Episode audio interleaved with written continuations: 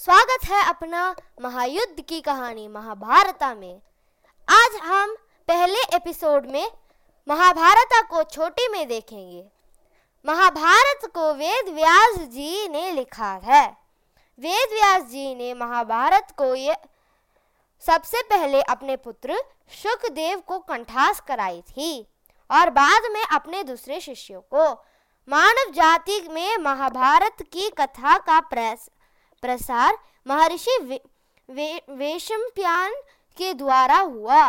वेशम्प्यान व्यास जी के प्रमुख शिष्य थे। ऐसा माना जाता है कि महाराजा परिषित के पुत्र जन्मेजय ने एक बड़ा यज्ञ किया। इस महायज्ञ में सुप्रसिद्ध पौराणिक सूत जी भी मौजूद थे।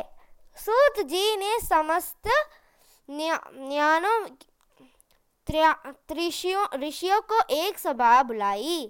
महर्षि शौनिक इस सभा के अध्यक्ष हुए। सूत जी ने श्रीनियों के सभी में महाभारत की कथा प्रारंभ की थी कि महाराजा शांतनु के बाद उनके पुत्र चित्रगंध हस्तिनापुर के गद्दी पर बैठे।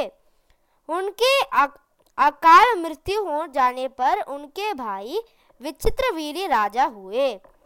उनके दो पुत्र हुए, धृतराष्ट्र और पांडु। बड़े बेटे धृतराष्ट्र जन्म से ही अंधे थे, इसीलिए उसे उस समय की नीति के अनुसार पांडु को गद्दी पर बिठाया गया। पांडु ने कई वर्षों तक राज्य की। किया उनके दो रानियाँ थी, कुंती और माधुरी।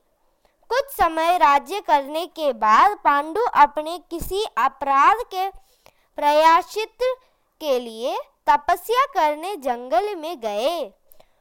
उनकी दोनों रानियाँ भी उनके साथ हो ही गई। वनवास के समय कुंती और माद्री ने पाँच पांडवों के जन्म दिया। कुछ समय बाद पांडु की मृत्यु हो गई। पाँचों अनाथ बच्चे का वन ऋषि मुनियों ने पालन पोषण किया और पढ़ाया लिखाया।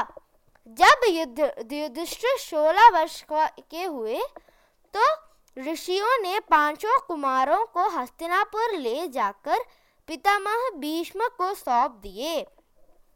पाँचों पांडव बुद्धि से तेज और शरीर से बली थे। उनके प्र, प्रखर बुद्धि और मधुर स्वभाव ने सबको मोह लिया था। यह देखकर धृतराष्ट्र के पुत्र कौरव उनसे जलने लगे और उन्हें उन्होंने पांडव को तरह तरह से कष्ट पहुंचाना शुरू किया। दिन पर दिन कौरव और पांडव के बीच वीरभाव बढ़ता गया।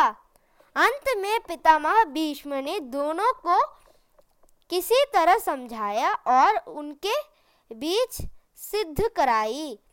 भीष्म के के आदेश आदेश अनुसार कुल राज्य के दो हिस, हिस्से किए गए। कौरव हस्तिनापुर में ही राज्य करते रहे और पांडव को एक अलग राज्य दिया गया जो आगे चलकर इंद्रप्रस्थ के नाम से मशहूर हुआ। इस प्रकार कुछ दिन शांति रही। उन दिनों राजा लोगों के में चौसर खेलने का आम रिवाज था। राज्य तक की बिजिया लग, लगाई दी जाती थी। इस रिवाज का मुत, मुताबिक एक बार पांडव और कौरव ने चौपड़ खेला। कौरव की तरफ़ से कुटिल शकुनी खेला। उसने युधिष्ठिर को हरा दिया। इससे फलस्वरूप पांडव को राज्य छीन राज्य छीन गया और उनके, उनको तेरह वर्ष का वनवास भोगना पड़ा। उस, उसमें एक शर्त यह भी था कि बारह वर्ष के वनवास के बाद एक वर्ष अज्ञातवास करना होगा। उसके बाद उनका राज्य उन्हें लौटा दिया जाएगा। द्रौपदी के साथ पाँच पांडव, बारह वर्ष वनवास और एक वर्ष अज्ञातवास से, में बिताकर वापस लौटे। पर लालची दुर्योधन ने लगाया हुआ राज्य वापस करने के से इनका, इनकार कर लिया, दिया। अतः पांडव को अपने राज्य के लिए लड़ना पड़ा। युद्ध में सारे कौरव मर गए, तब पांडव उस विशाल साम्राज्य के स्वामी हुए। इसके बाद छत्तीस वर्ष तक पांडव ने पांडवों ने राज्य किया और फिर अपने पोत पौत्र परिषित के, को राज्य देकर द्रौपदी के साथ तपस्या करने हिमालय चले गए। संशय में यह महाभारत की कथा है। धन्यवाद। हमेशा इसके एपिसोड सुनने के लिए महा, महायुद्ध महाभारत को सुनते रहिए।